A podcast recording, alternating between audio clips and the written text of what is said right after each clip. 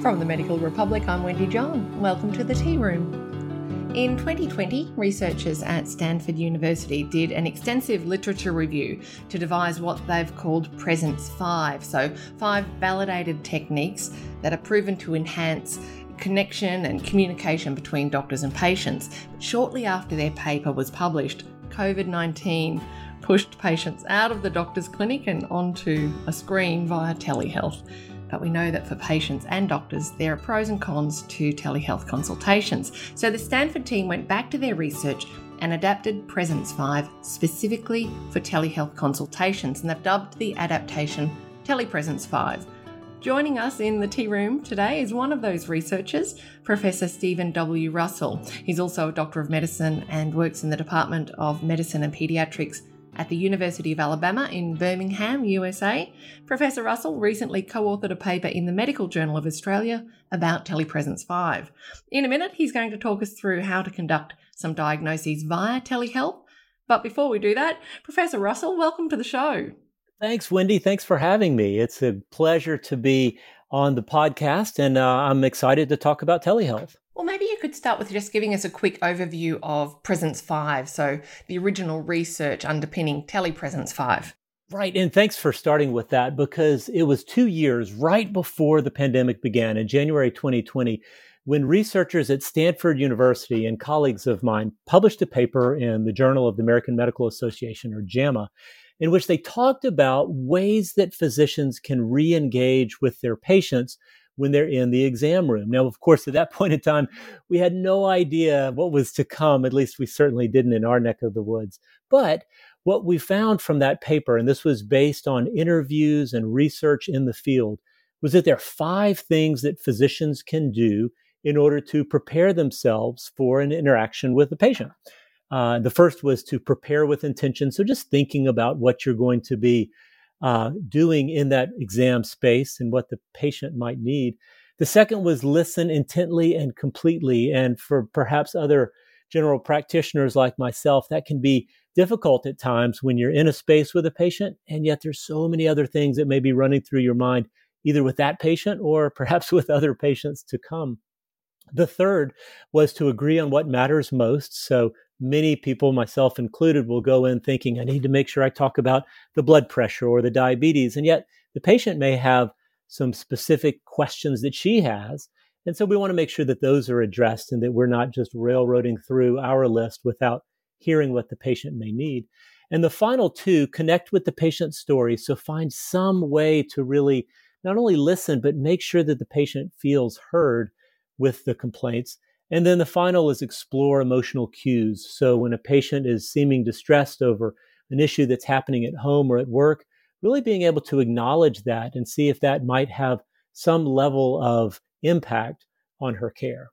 Since COVID, Presence 5 has evolved into Telepresence 5. What's the difference? Right. So Presence 5 was based on lots of research that had been done and culling of the medical literature to try and really understand how physicians can be at their best being physically present when they're in a space with a patient. Two months later, when the pandemic hit the shores of the United States and made its way from west to east, we realized that there was going to need to be a change in the way we conducted business. And of course, that wasn't unique to us. Physicians across the world experienced that. And the response in our area was with telemedicine or telemedicine, which has been, of course, the response across the world as well. And the researchers who put the original paper out realized that these five tools, these five modes of thinking, are really transcendent upon many different ways in which physicians interact. So it's not just in the physical space with the patient, but when we switch to telemedicine, we realize that these same tools could be used in a digital space, in, in a telemedicine visit that one might have uh, with their patient. And so, really, the concept is the same preparing with intention. When there's not that physical presence with a patient, sometimes it's easy to get distracted. We all have experience with that, with the glass divide that's between ourselves and the person on the other end of the line. But being able to prepare and reset, take a moment to look at the patient's chart listening intently and completely is really hard to do when there's other things going on and you realize that the patient is not visibly in the looking at you through uh, through the exam room. And yet, being able to focus on the camera of your device can be tremendously helpful for making that digital eye contact.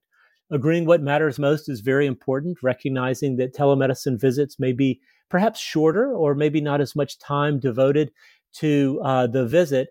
And because of that, some of the nonverbal cues that we might use in a physical space need to be aware. We need to be aware of those in the digital space.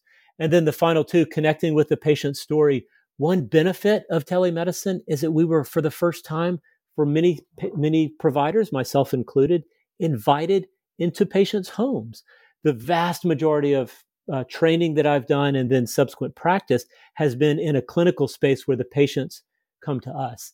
And yet, with telemedicine, we had the opportunity to come to them where they were sitting to see their living room, perhaps to see their pets or plants in the background. It really gave us an opportunity to have a new way to connect with our patients. And then finally, exploring emotional cues. We all had a common experience, and in many ways still do, with how the pandemic has affected us. And so being able to acknowledge that and build upon that in the telemedicine space was really a new and innovative way to try and connect even when there's a digital divide. I love everything you're saying.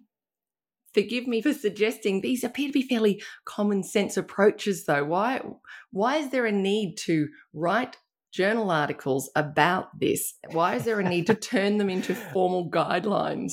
Oh, that's an excellent point. It's an excellent point because really it's true. You look at these things and you think, I learned that in my first and second year of medical school when I was learning how to examine a patient and learning what the spleen was for and all of those aspects of the fundamentals of medicine. As adults, we assume that, oh, you know, I'm great at reading body language. I know exactly what that person is thinking.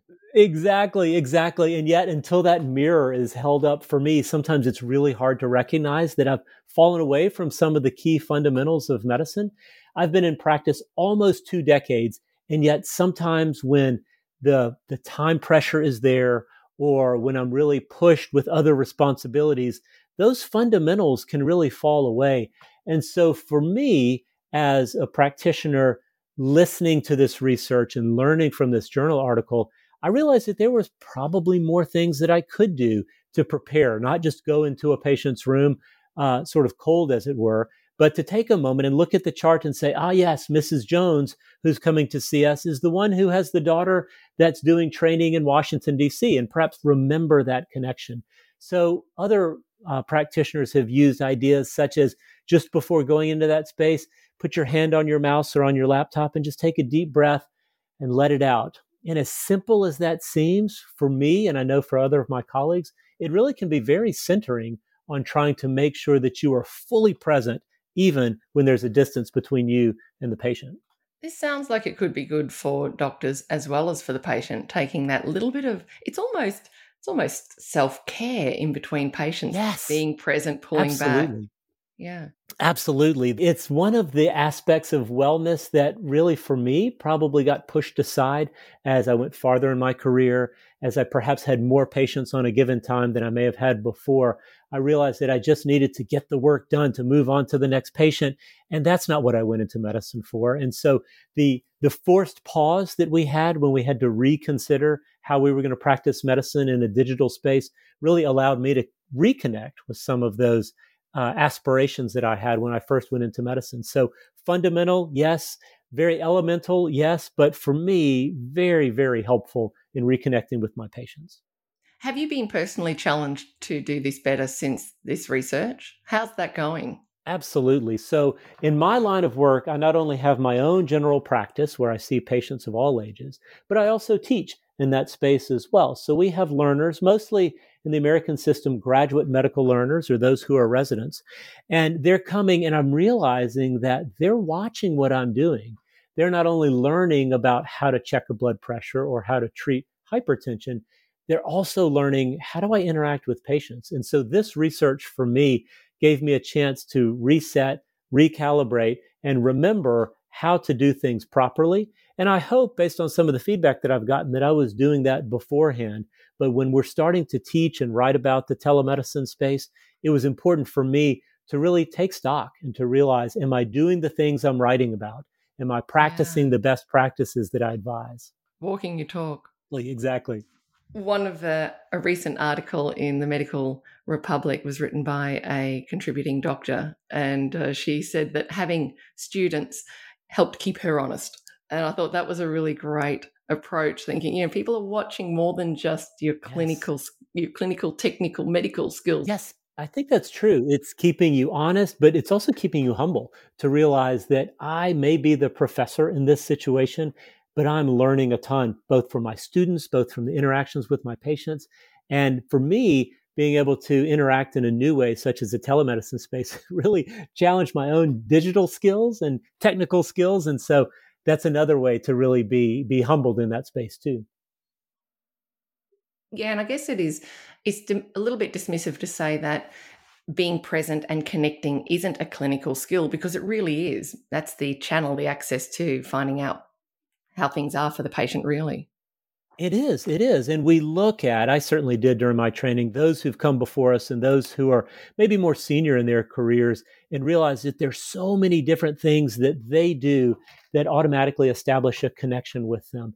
And it's interesting that in this landmark article, there were over 30 separate identifications of tools that physicians use and, and practices that can be helpful. And so it took a while and several committees of experts to be able to boil it down and match that with the medical literature to be able to say, okay, what of these things are most important? And so, for instance, one of the ones that didn't get put in the telemedicine space is physical touch. And of course, you can't do that in the telemedicine space. And really, when you're in the clinical space, there's a lot of nuance in terms of how we physically examine our patients and how we physically interact with our patients in that space. And yet they were able to talk about making sure that you seemed as if you were physically present by one of the examples I used earlier, which is looking in the camera and really listening, doing that nonverbal communication of head nodding. And it's the thing that you and I might do if we were in the same room together. But when you may not have those same nonverbal cues, it it really can make a difference. And so listening intently sometimes involves looking and sometimes involves just making eye contact with your patient. Have you been liaising with anyone in the health tech industry in the USA?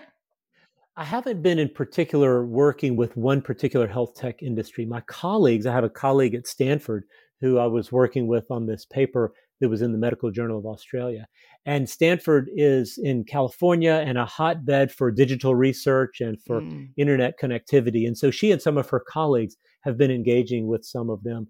One of my colleagues here more locally has been engaging with digital tech companies to figure out how we can get access to everyone. How can we be more equitable with our telemedicine? Because in our area of the states, we're a very rural area. Certainly, the centers where the, our hospital is is more urban and we have a lot more opportunities for broadband access but many of our patients live 30 50 100 miles from our area in areas where the broadband access has been very limited so we do have some folks at my institution who've been working with digital companies to try and make sure that our broadband access and our infrastructure is more robust than it is when we started the pandemic we're talking about using a video link with a patient. What does the research tell us about how effective that is in diagnosing different conditions?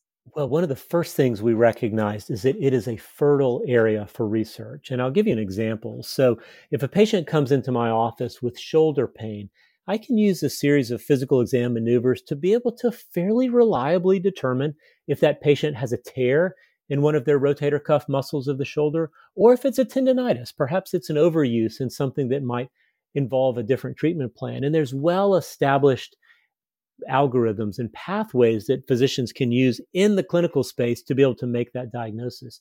When the pandemic began and when my first engagement with telemedicine really took off, I didn't have any research to be able to look upon and to be able to point to to say, the telemedicine space is going to help me diagnose a shoulder exam. And yet, some of those same tools that I would use by moving the patient's shoulder through certain ranges of motion and certain activities, we can get the patient to actually do that herself. And in her home, she can lift her shoulder above her head. And if she's unable to do that, we know what that means in the physical exam space. And we assume that that's going to be having similar information in the telemedicine space. Likewise, if we have a patient move their arm in a certain position, say in front of them, and we move that arm in a certain position, we have reliable data to say that can indicate an impingement of the shoulder muscles, which might lead us down one pathway or another.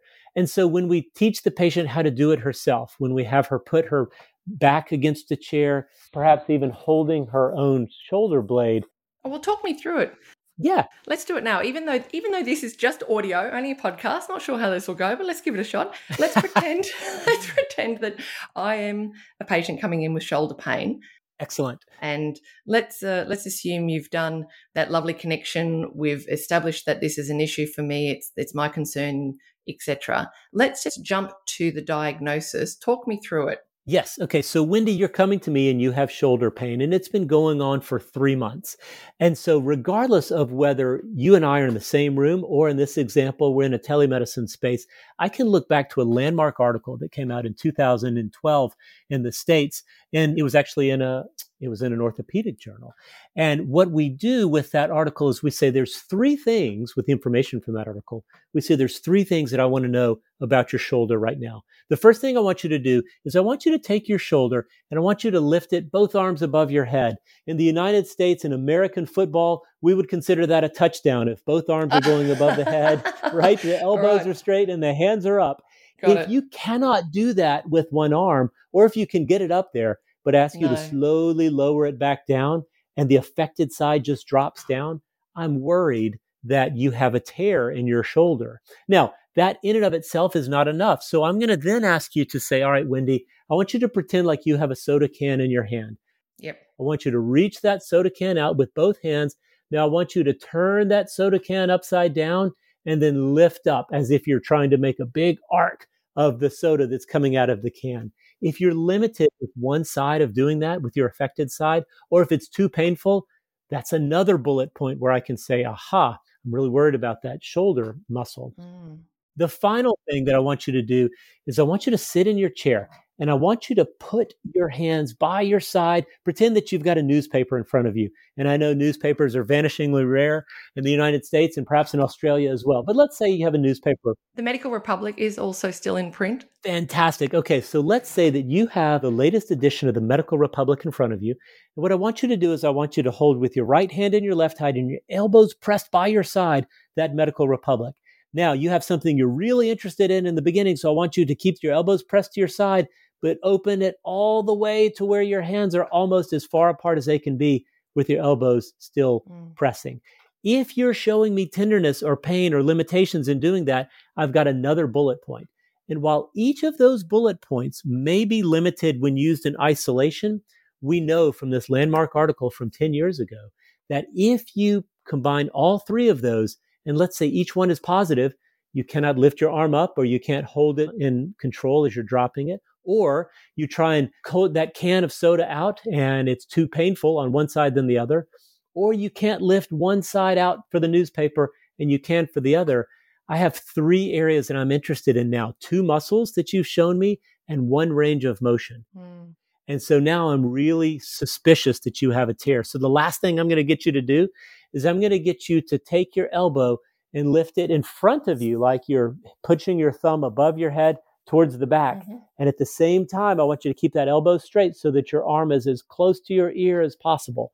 And if you're unable to do that because of pain or because of limitations with tenderness, I've got my answer. If all three of those are present, you cannot lift the range of motion of your shoulder, you cannot have good strength in those areas that we're looking at on the affected shoulder, and you can't take that thumb up by your ear. What I'm describing is something called the Neer's test, because it's near your ear, one way to think about it, then each of those three takes your suspicion of having a rotator cuff tear from moderate to very high. Now, I want to flip that. So, if each of those three are fine, yes, you can move your shoulder and it's sore, or you can open the newspaper or pour out the can of Coke. And yes, it's sore, but you can do it. And that Neer's test, your elbow near your ear can get all the way up there, maybe with some soreness, but not with limitations. I'm now thinking that you have a tendonitis. And I'm dating this back 10 years ago to this original study that was done by Murrell and colleagues. And what I'm now thinking is that's either going to lead me towards advanced imaging, you can't do any of the three, or towards physical therapy, stretches, and strengthening. You can do all three, but they're sore. So, in that one example, that took a little time to describe, but when that one example, what you do based on my instructions is very helpful for me. So we call that a patient assisted physical exam. So I tell you what to do. You try and do it and replicate it. And I can judge based on your reaction and your response if that's something that is valid for moving down one pathway or another. That's fantastic. For shoulder pain, you've also in the Medical Journal of Australia article, there's a list of a number of other conditions that from research you've been able to diagnose effectively through telehealth like upper respiratory tract infections? Absolutely. So let's take two examples. Let's take one, which is an infectious example. So if a patient comes to me with a cough, runny nose, and a cold, and let's say for this example that we have access to determine that this is not COVID based on a whole number of reasons, home testing or prevalence in the community. If I have that patient and she's the right age, let's say she's a 12 year old girl, if I have her open up her mouth and in the back of her throat, I see swollen red tonsils and I see pus on those tonsils, I'm worried this might be strep. And so now I want to look at her neck. So I'm going to have her lift her neck and look over her right and left shoulder. And if she does that, and I can see these large swollen anterior lymph nodes, I'm worried still that this may be strep. And perhaps if I'm really lucky and the lighting is right, I see that she has a fine red rash across perhaps under her arm or across her abdomen, then my suspicion for strep goes through the roof compared to beforehand, where maybe I was thinking it was a viral infection. Maybe I was thinking it was mononucleosis. Now, would I like to have the strep test to confirm that? Yes, I would. But we also recognize that telehealth has both benefits, real time access to care, but also limitations, which is confirmatory information that we might not have in the digital space. So, in that particular example, I'm thinking that this patient may have strep throat based on all of the right criteria, and I'm more willing to go ahead and treat in that particular example. One other example that's even much more straightforward than that if I have a patient who comes in and she tells me that she has pain that's going around her right side and it's never been there before, and she woke up this morning and there was a rash, and if I can make sure that she's safe in a safe environment, in a well lit environment, and appropriately modestly covered, if she can show me that rash, and if I see the telltale sign of shingles or zoster, then I feel very comfortable making that diagnosis from a distance, being able to say, this looks to me like it's shingles and let's move forward with treating that. And so, in these three examples, looking at a shoulder pain, looking at an upper respiratory infection, and looking at a rash that's brand new and painful, we can use the vi- video space, the telemedicine space, to digitally diagnose patients. Do we have the large body of data that we might have in a clinical space, an exam space that's shared together? Perhaps not yet, but these are areas that are really low hanging fruit for research in areas that we think that we can confirm the diagnosis even in a digital space. And some of that research is being done right now. a system I think, would be useful is the technology that allows you to be looking at the screen and looking at the patient so that they can see your eyes looking at them instead of looking always up at a camera or down or to the side as a camera. So I think in terms of what will help telehealth considerably with that initial connection, with that eye to eye contact, which for some cultures is not appropriate but for Correct. other cultures is is required necessary that would be a very handy tool and I do, I completely agree with that. And I do think that there's a good bit of research and development that's being done here locally in Birmingham, Alabama. There's a company that's looking at the ability to transmit images from one place to the next. And in their prototype right now, they have a portal where the physician can look at those images in real time with the patient. So there's a shared screen so that they can be looking at the same image. That same technology is being looked at through much more advanced technologies than we're presently using, where a patient might use virtual reality, where they can use the camera on their phone to be in a shared space. And that way, the cameras can then start to focus on certain areas of interest. A third area that's much more accessible right now is a digital stethoscope. So, one particular company here in the United States is called Eko and while I have no affiliation with them, the Eko company has developed a digital stethoscope that, say, a clinic in a much more rural area of Alabama can have that particular stethoscope. They can have a three way call with a cardiologist, and the practitioner in that space can place the digital stethoscope on the chest of the patient who's there for a cardiology concern. And the person on the other end of the line, the cardiologist in the more urban area in an academic medical center, is now able to hear with the assistance of the patient or the patient and the provider what's going on and make some real time decisions that way as well. So there's a, a burgeoning industry in these patient end tools that can be used for diagnosis. There is. As well as the telepresence 5 approach that you are advocating for how doctors can right now, without extra technology, right now deliver better healthcare through video calls. Do you have any data around what devices are being used more commonly? Are they laptops? Are they iPads? Are they iPhones? Right. For the majority, I do. For the majority of our patients, we are finding that they're using their iPads or their phones. So they're using a tablet device or a phone device, which they're, most people are very familiar with in terms of being able to look at the camera in the eye, so to speak, and be able to have structures that they are now able to optimize that video.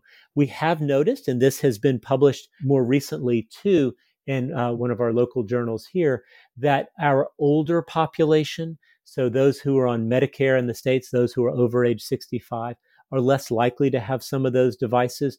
So many times we have to partner with the patient's extended family. So we have a daughter or a son who will come in using their personal device to help mom or dad be able to engage in that telemedicine space in Australia, we're also finding that that's useful in families and patients who come from culturally and linguistically diverse backgrounds. Yes, very much so, and we uh, I can appreciate that that that aspect is really novel and new way to be able to engage with patients.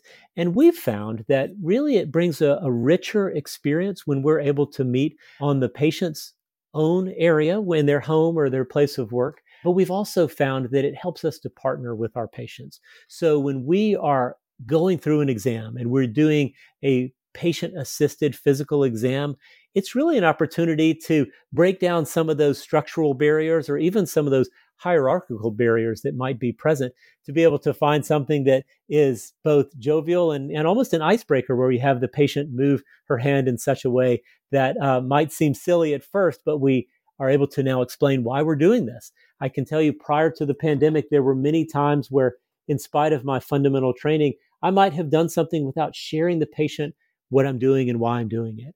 And I think in the telemedicine space, we're obligated to say, I'm now going to ask you to lift your hand above your head because when I do that, I'm looking for pain or tenderness here or there. And so, in many ways, that particular example that we went through earlier now translate back into the clinical space. And so I'm now reminding myself, make sure that you're communicating why you're doing what you're doing so that the patients can partner with you in this aspect of the exam. It occurs to me that this great divide, the glass divide that you referred to earlier, that that is perhaps making doctors more patient centered in some way, having to go that extra effort to connect because it is via video. I think so, because patients can tell really quite quickly when a physician is engaged in what's going on or when that person may be more distracted. So, telemedicine has really given us an opportunity to lean forward with that engagement and making sure that we are both hearing and being heard, making sure that we're communicating and being able to summarize what the patient is communicating with us. The other aspect of this as well is we're starting to realize there are some visits that really don't need to have a shared clinical space in order to be useful. So if patients have access to some of their digital information at home, if they can gather blood pressures at home or blood sugar readings, we might be able to have a check in based on a new medicine that was started and save the patient time and save the patient the travel that it may take to get to the clinic.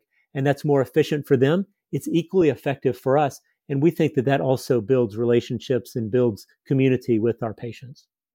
And it also is giving doctors that chance to pause, hand on the mouse, take a breath in and out, a bit of moment of self care wellness between each patient. I think so. I think that's really quite a quite a perceptive summary, and it, it really has been my experience as well. Is there anything else you'd like to add?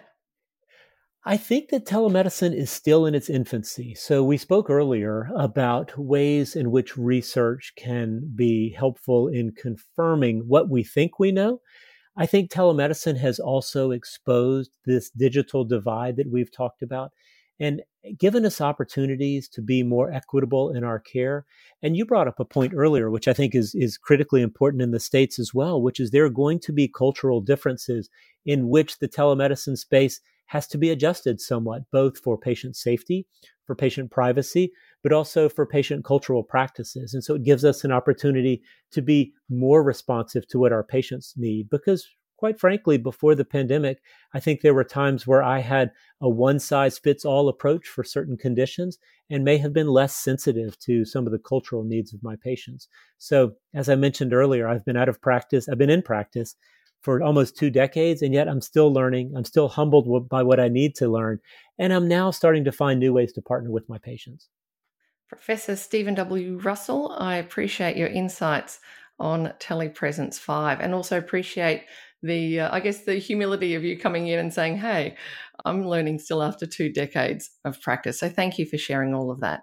Well, thank you, Wendy. This has been a pleasure for me, and I've also realized that there are some commonalities that we can learn across the world too. So certainly for your listeners in Australia, they're going to be teaching me new and creative ways in order to engage in this space, as perhaps I may have through this article that we've done. Have a great day.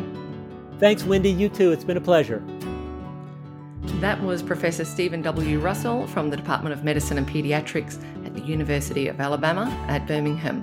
I'm Wendy John. Thanks for joining us today in the tea room. If you've enjoyed this episode, search for us on your favourite podcast player and subscribe.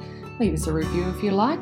If you've got any tips or want to let me know what you're talking about in your tea room, email me at wendy at medicalrepublic.com.au Tea Room is a production from the journalists at the Medical Republic. Keep up to date with all the latest news and views in general practice. And while you're there, make sure you subscribe to our newsletter. We love keeping you informed. Thanks for tuning in.